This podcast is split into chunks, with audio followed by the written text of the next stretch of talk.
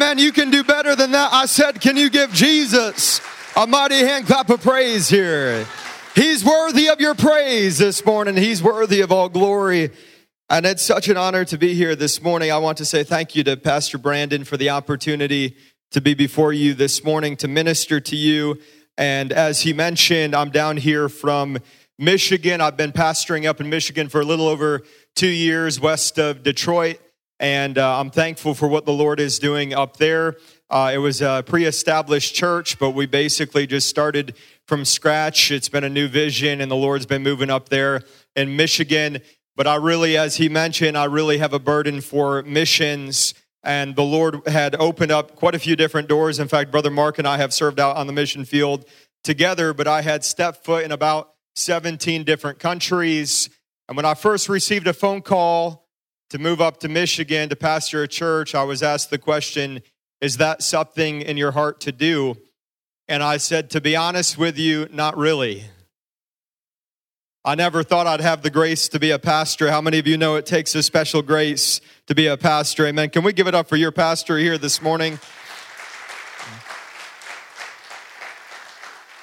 But I told the Lord if that's what He wanted me to do, I was willing to go up there and so we went up there, just began to lay a foundation and allow God to have his way. And so the Lord is moving up there and uh, just now have the opportunity, due to the help we have up there, to be able to travel once again. And I'm just thankful for this opportunity. Amen. If you have your Bibles this morning, I want you to open them up with me to the book of Joshua.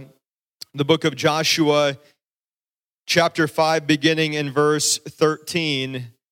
How many of you still have an actual Bible rather than a, an electronic device? Raise your Bible up if you have a real Bible. You're going to be the first ones to go up in the rapture. I just want you to know that. Joshua chapter 5, and I'll begin reading in verse 13. Joshua chapter 5, beginning in verse 13. And it came to pass that while Joshua was by Jericho, that he lifted up his eyes and looked and behold, the man stood opposite of him with his sword drawn in his hand. And Joshua went to him and said to him, Are you for us or for our adversaries? And he said, No, but as the commander of the army of the Lord, I have now come. And Joshua fell on his face to the earth and worshiped and said to him, What does my Lord say to his servant? Then the commander of the Lord's army said to Joshua, Take your sandal off your foot, for, for the place where you stand is holy. And Joshua did so. Notice chapter 6, beginning at verse 1, it says this Now Jericho was tightly shut up, or one version says securely shut up. Notice that. It was tightly or it was securely shut up. Why? Listen to this. Because of the children of Israel, none went out and none went in. And the Lord said to Joshua, See, I have given you Jericho into your hand, its king and the mighty men of valor. Then God begins to give him the plan, and he starts to unfold the strategy of how the children of Israel are going to take this land. And he tells them, He said, I want you to take seven priests that shall bear seven trumpets. And I want you to take the Ark of the Covenant. And he said, I want you for six days straight to march around Jericho and don't say anything. And on the seventh day, I want you to march around seven times. And then on the seventh day and on the seventh time, I want you to shout. I want the trumpets to sound. Notice that. I want the trumpets to sound. And when you hear the trumpets sound, I want you to shout, and the walls are to come down. One more verse of scripture. Watch this in the book of Hebrews, chapter 11 and verse 30. Hebrews chapter 11 and verse 30. Notice the words that Hebrews says here. It says, by faith the walls fell down. By faith, the walls fell down. I want to talk to you about this subject or this title. If you're taking notes this morning, these walls must come down. I want you to repeat after me this morning. These walls must come down. I have a destiny to fulfill. I have a purpose to walk out. God is calling me forward. God has a great future in store for you and store for me, but these walls must come down. Would you pray with me this morning? Heavenly Father, we come to you, Lord, in the precious name of Jesus. Lord, I ask for the anointing of your Holy Spirit to minister to your people this morning. I ask that you would speak through me and that you would minister to every person under the sound of my voice here this morning. And Lord, we're careful to give you all the praise and all the glory. And Jesus' mighty name we pray. And everybody said, Amen and Amen.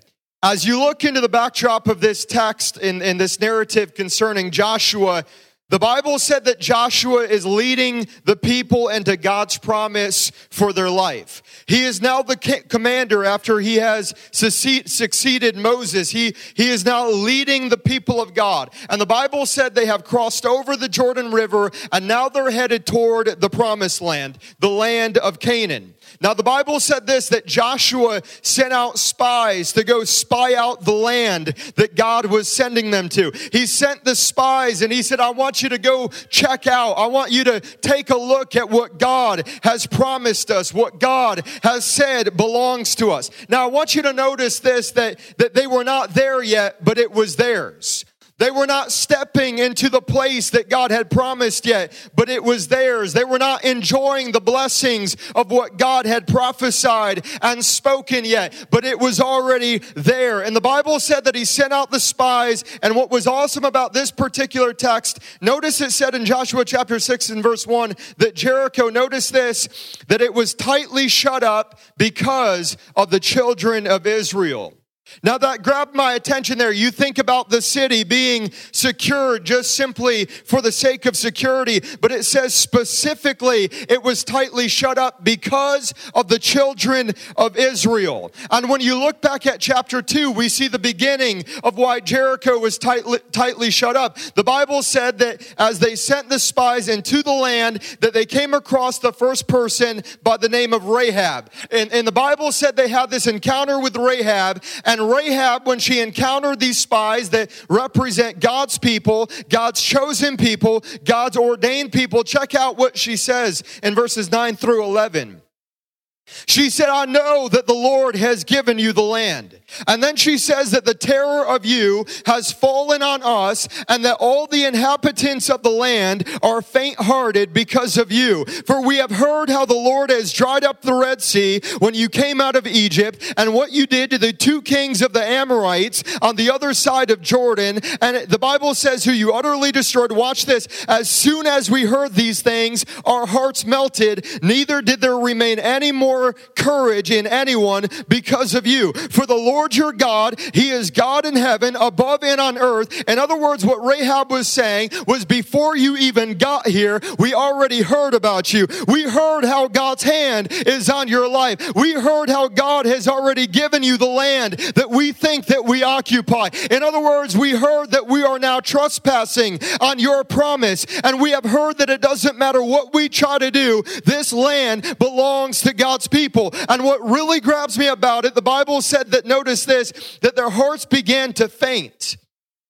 They began to lock down and tighten everything up. They began to do everything they possibly could because they knew that God's promised people were on their way. They had marching orders and they were coming to take ground in territory. And what gets me is this notice how afraid the enemy was of the promise that was upon God's people's life. Could it be that the enemy has more faith in what God has called you to do than what you have and what God has called you to do? Could it be that the enemy is more scared of you really understanding who you are in Christ and what God has called you to do? Because see, something I've learned when it comes to vipers, when it comes to snakes, you know, Satan is a, the Bible says he's a serpent. They say that the only reason why they strike and they bite is they do it out of fear. Hallelujah. My God, the only time they bite, they will tell you, is when they are afraid. In other words, what I'm saying is, could it be that the constant strikes and bites of hell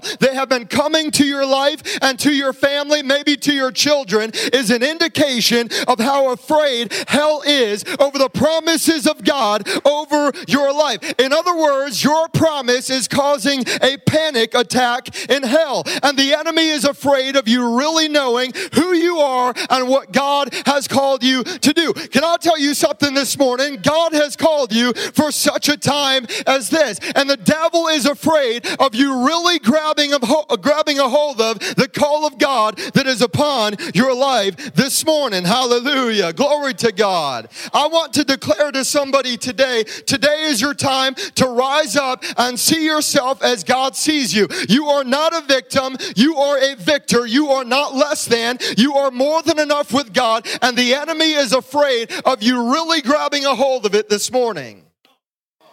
The devil doesn't want you to realize who you are in Christ Jesus.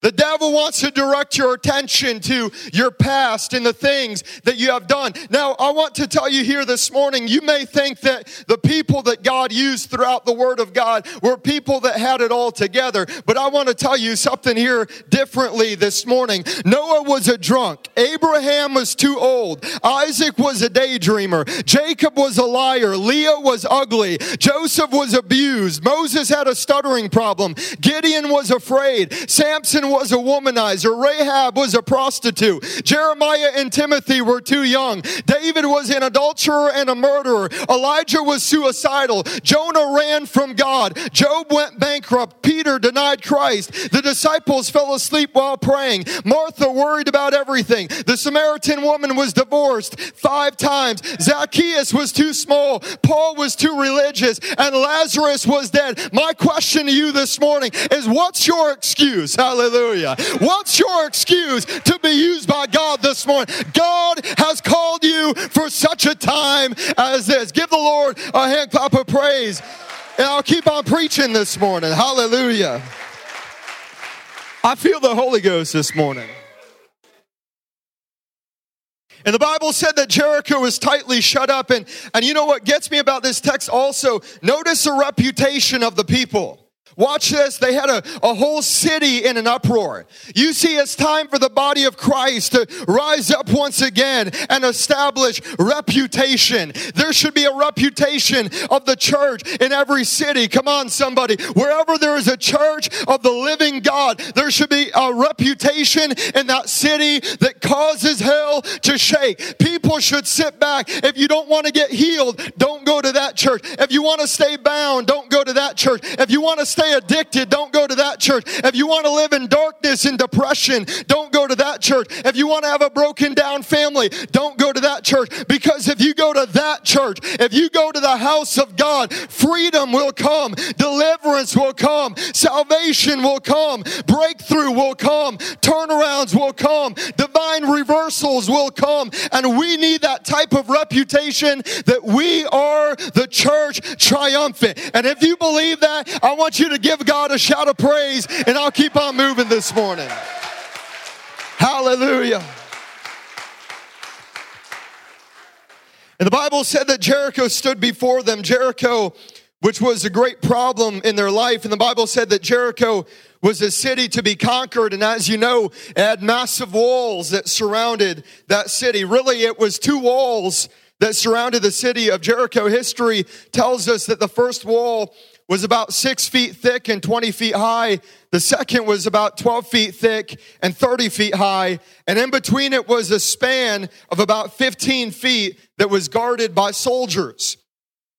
And when you looked at this wall, the only thing that would really come to your mind is that this thing is too big, it's too massive, it's too great to chisel through. We need a miracle from God. Any military, any means of conquering Jericho at that time, it was impossible. Now, we oftentimes we face obstacles in our life. We face Jericho walls, and I'm going to talk momentarily about what those Jericho walls can be.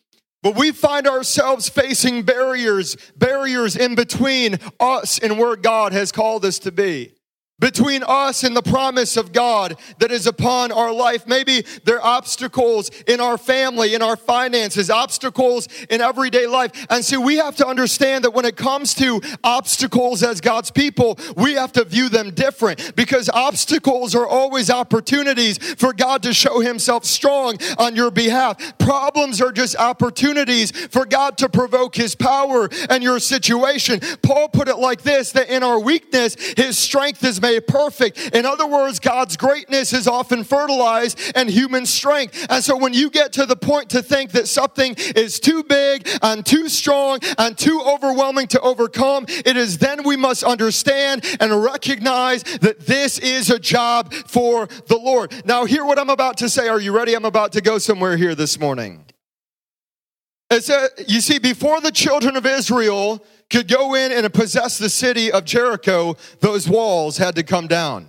In order for them to go forward in the Lord, these walls had to come down. For them to begin to possess everything that God had for them, these walls had to come down. There was a place of blessing and provision and calling that waited on the other side of the, those walls. But in order for them to go forward in the Lord, these walls had to come down. And if the truth be told, in this, mor- eh, this morning at 11 a.m., all of us have some sort of walls that need to come come down in our life. I don't care how long we've been saved. I don't care how nice and pretty that we are or how much swag that you may have this morning. All of us have some sort of wall or walls that need to come down. Walls that are hindering us and holding us back from God's best in our life. It can be walls of insecurity. It can be walls of depression and fear. It could be walls of hurts from the past, walls of bitterness and resentment, of frustration and anger, walls of low self esteem,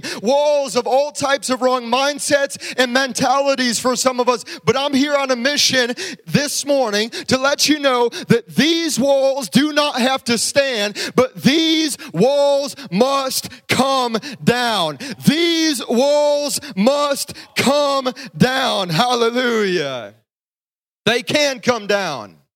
Walls of, of, addiction, walls of abuse, walls of agony, walls of pain, walls of anxiety. They do not have to stand in your life. They can come down. Now, I need four people here this morning to shout, they can come down. And I'll move on this morning. They can come down. Hallelujah. We need to understand something. You see, God did not bring the children of Israel to Jericho for them to stop there. He did not bring them out of Egypt to stop at Jericho.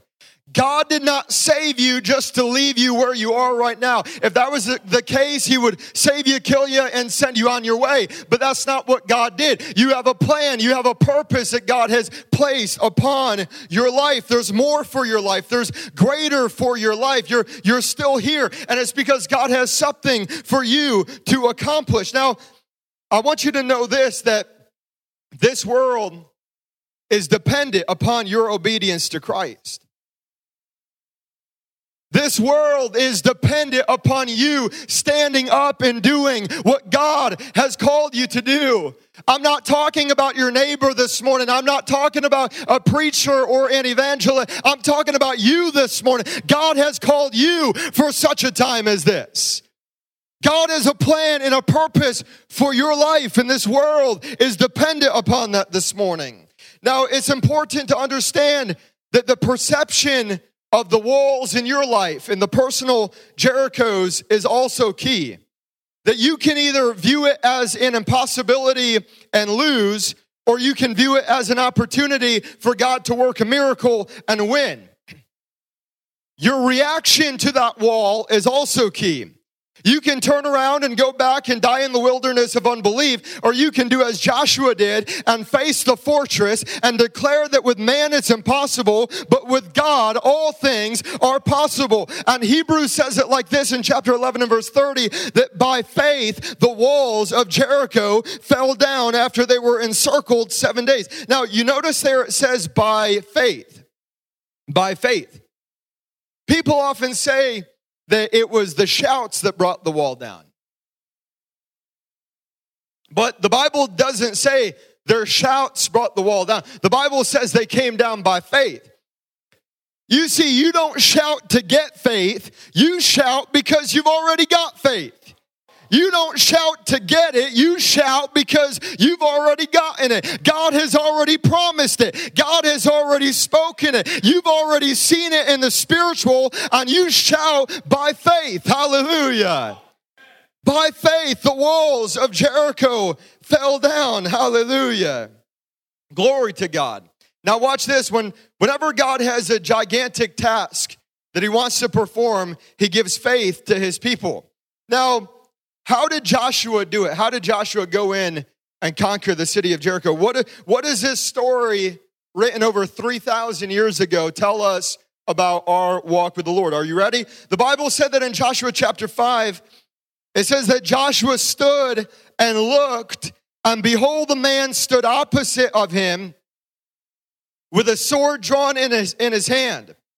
And Joshua went to him and said, Are you for us or for our adversaries? And he said, No, but as a commander of the army of the Lord, I come now. And Joshua fell on his face and worshiped and said, What does my Lord say? Hallelujah. Now, now notice that Joshua looked at this man and he said, Wait a minute. What gets me is this the Bible said Joshua looked and he saw a man, but here's the problem. He saw a man, but it wasn't a man. The Bible says it was the commander of the army of the Lord. And if you study it, it was a preview of Christ in the Old Testament because Christ is considered to be the commander of the army of the Lord. And so the first thing you've got to understand notice he saw a man, but it wasn't a man, it was a God. It, it was God. In other words, don't get so caught up in the practical that you don't see the spirit spiritual in your situation. Joshua thought that he was going to conquer the city in a natural way, but it was a spiritual way that it was about to go down. And notice what he asked him. He said, Are you a friend or are you a foe? Are you with us or are you against us? Isn't it amazing how life always wants us to choose sides? Are you with them or are you with me? Are you with them or are you with us? Are you for us or are you against us? Are you church of God or are you church of God in Christ?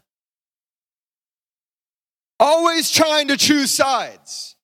But the Lord said, I'm not coming here to choose sides. I'm coming here to take over because I'm the one in control. Hallelujah. Glory to God. He came to take charge. Why is that important? Because the Bible said that then Joshua fell down and began to worship. And the Bible said he asked this question What would you have your servant to do?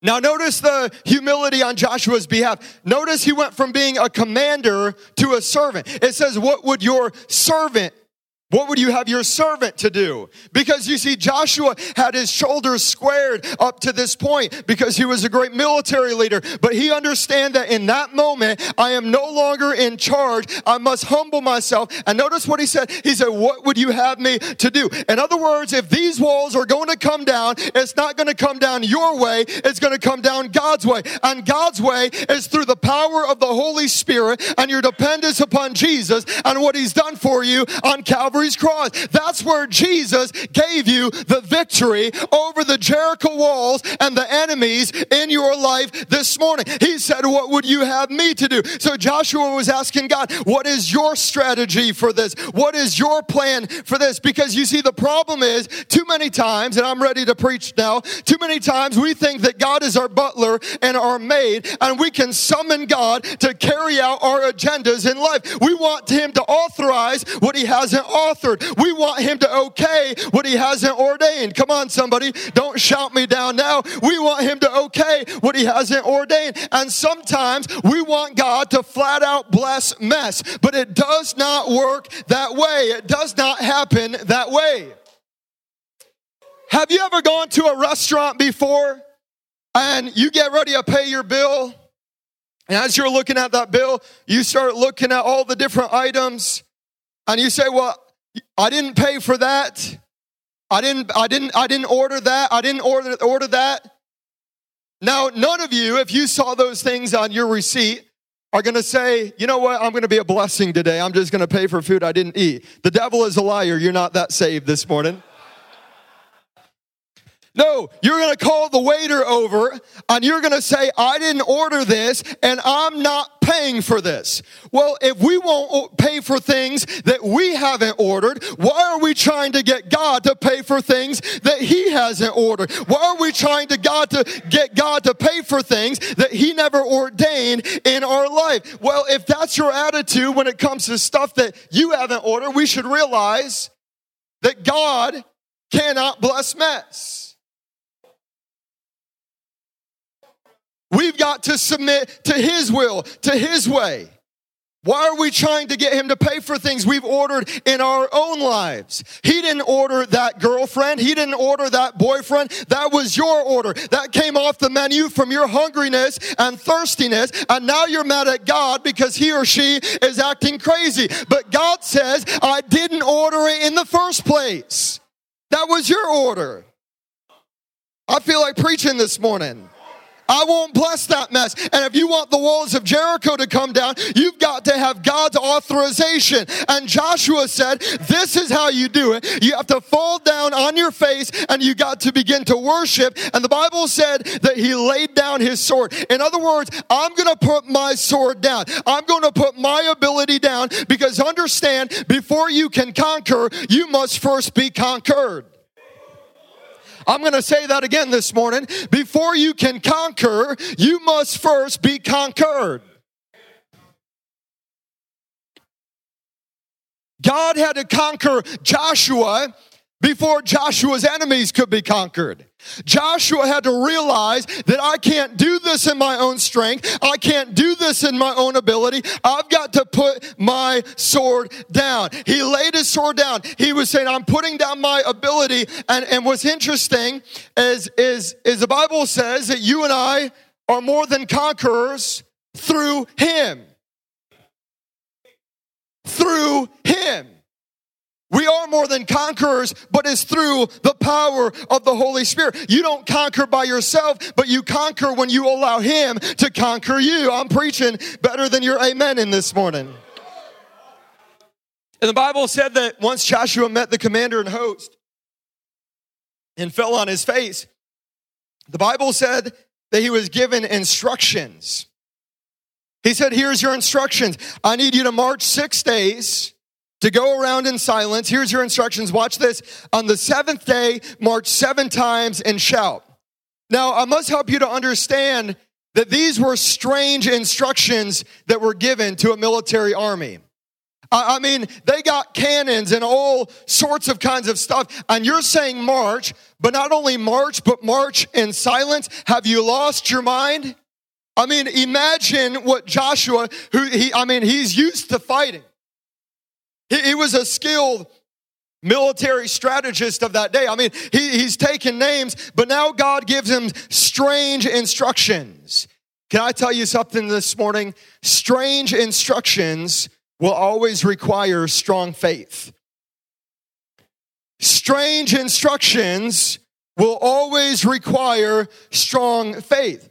Because, see, oftentimes God will remove instruments and then give you instructions.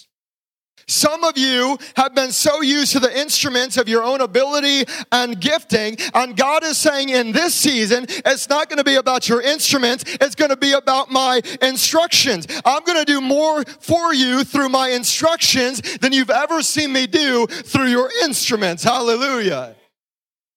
Matter of fact, some of you are in a season right now and you are scratching your head because you're trying to do what you've always done, but you're not getting the same results that you used to get.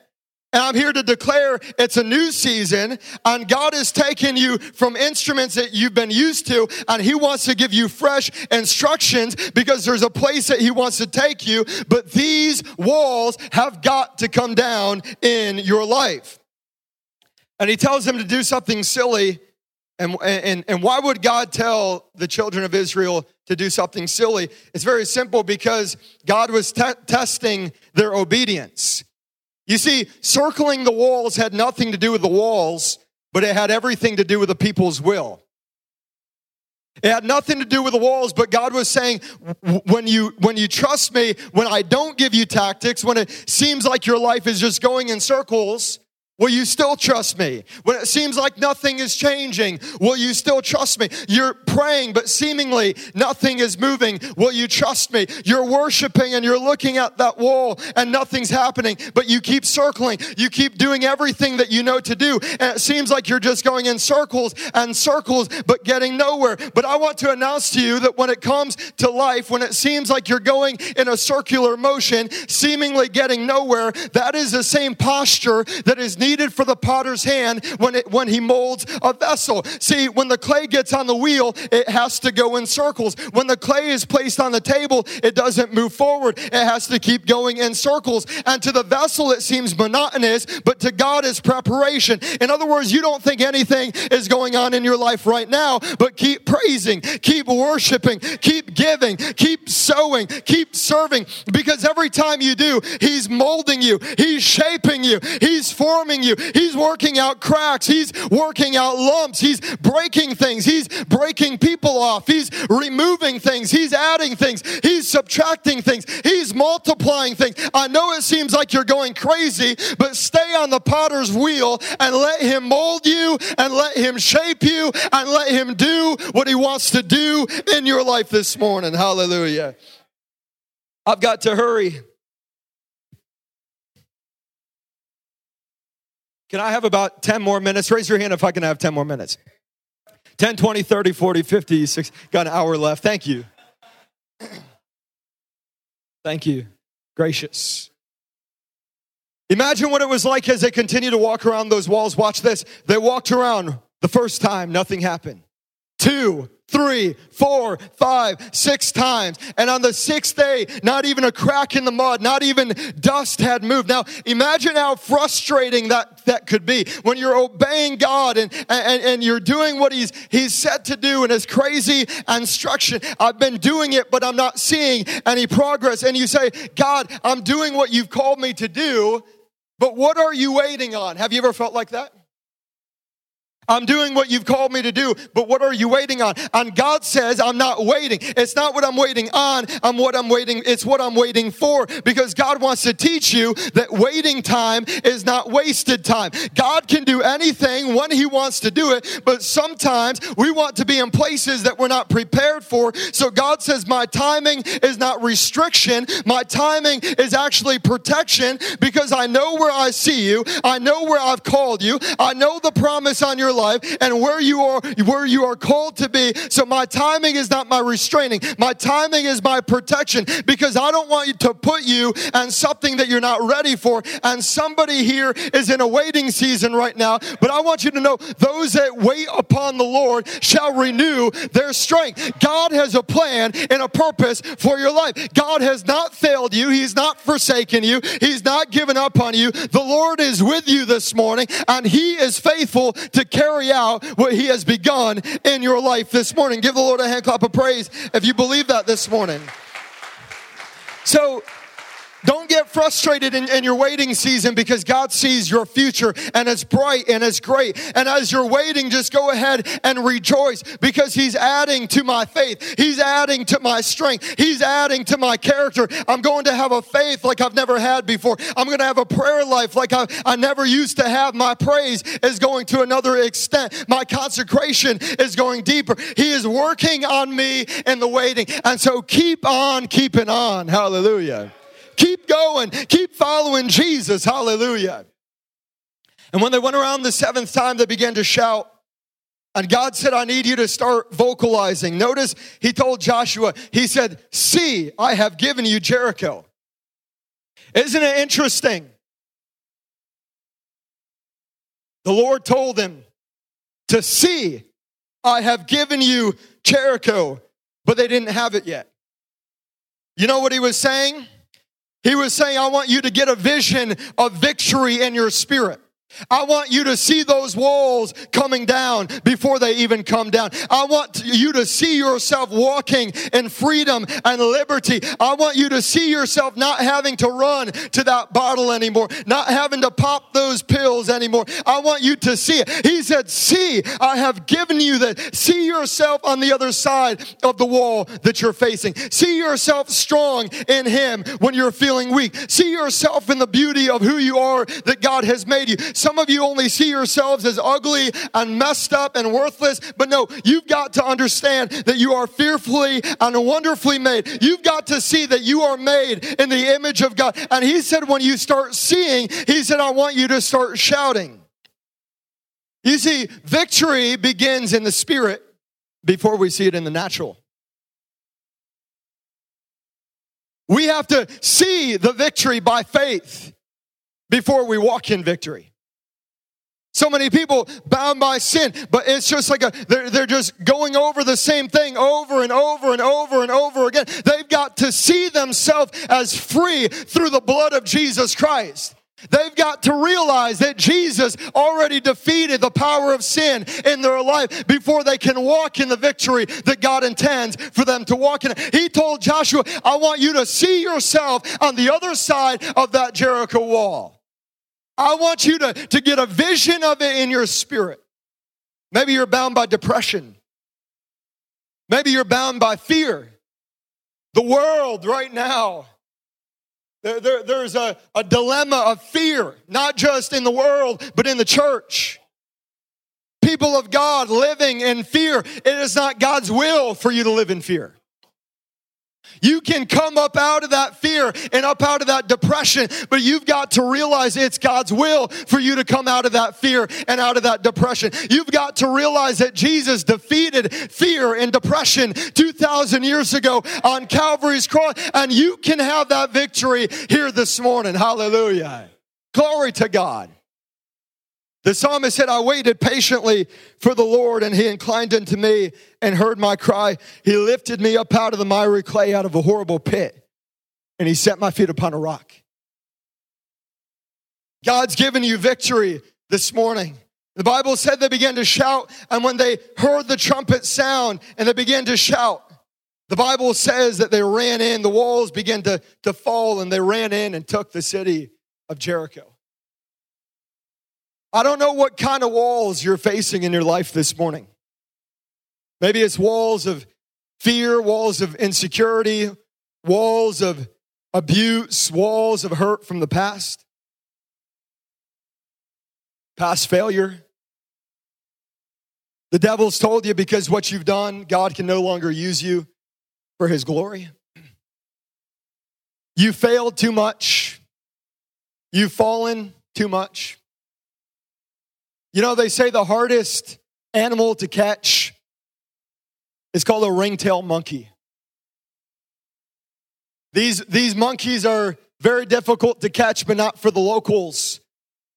Because what the locals have discovered is that these monkeys, they like a certain kind of, of melon seed. And so, what the locals will do is they'll carve a, a small hole in that cage and they'll put a melon seed on the other side of that cage, and that monkey will reach through that hole and grab a hold of that, that melon seed. As long as it holds on to that melon seed, it cannot pull its hand back through until it's eventually taken into captivity. And yet we do the same thing because we don't let go of the past. We don't let go of failure from our past and we hold on to those things, and those things bring us into captivity, into a place of bondage, to a place where we feel like we cannot go forward in the Lord. I'm getting ready to close, and singers and musicians can come back. but the Bible tells us that in the book of Acts, there's a man by the name of, of Eutychus. This man, Eutychus, he fell three stories. Now, you may ask the question why was his name Eutychus? because Eutychus, too, if you would have fallen three stories out of a building.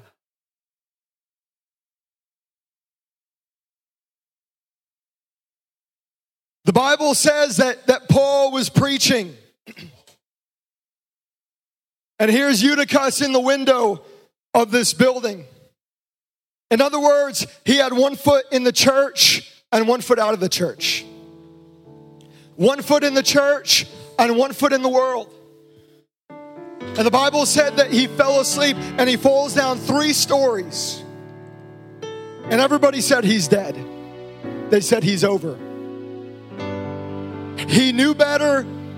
Church served him well, but he shouldn't have had one foot in the church and one foot out of the church. He fell and he's done, he's over. And the ushers went out there to scrape up his body from the concrete.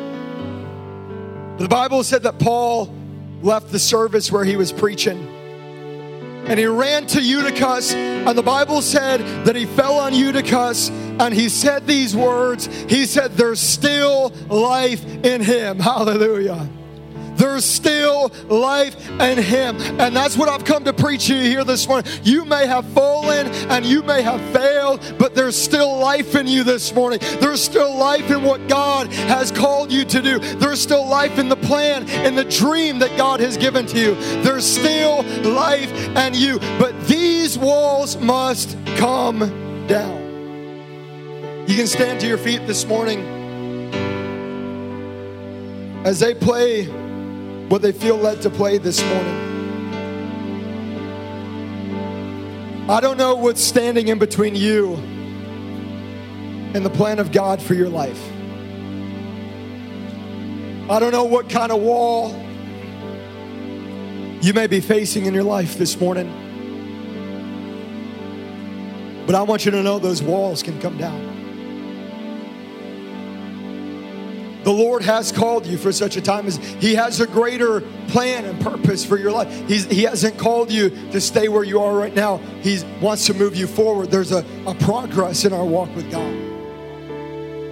And so, as they play whatever they feel led to play this morning, if you would say there's some things in my life that need to come down, there, there, there's barriers in my life that I feel like are holding me back, and I want those walls to come down so I can walk in the freedom and I can carry out the call of God for my life. If that's you this morning, as they play, I want you to make your way up to the front at this time.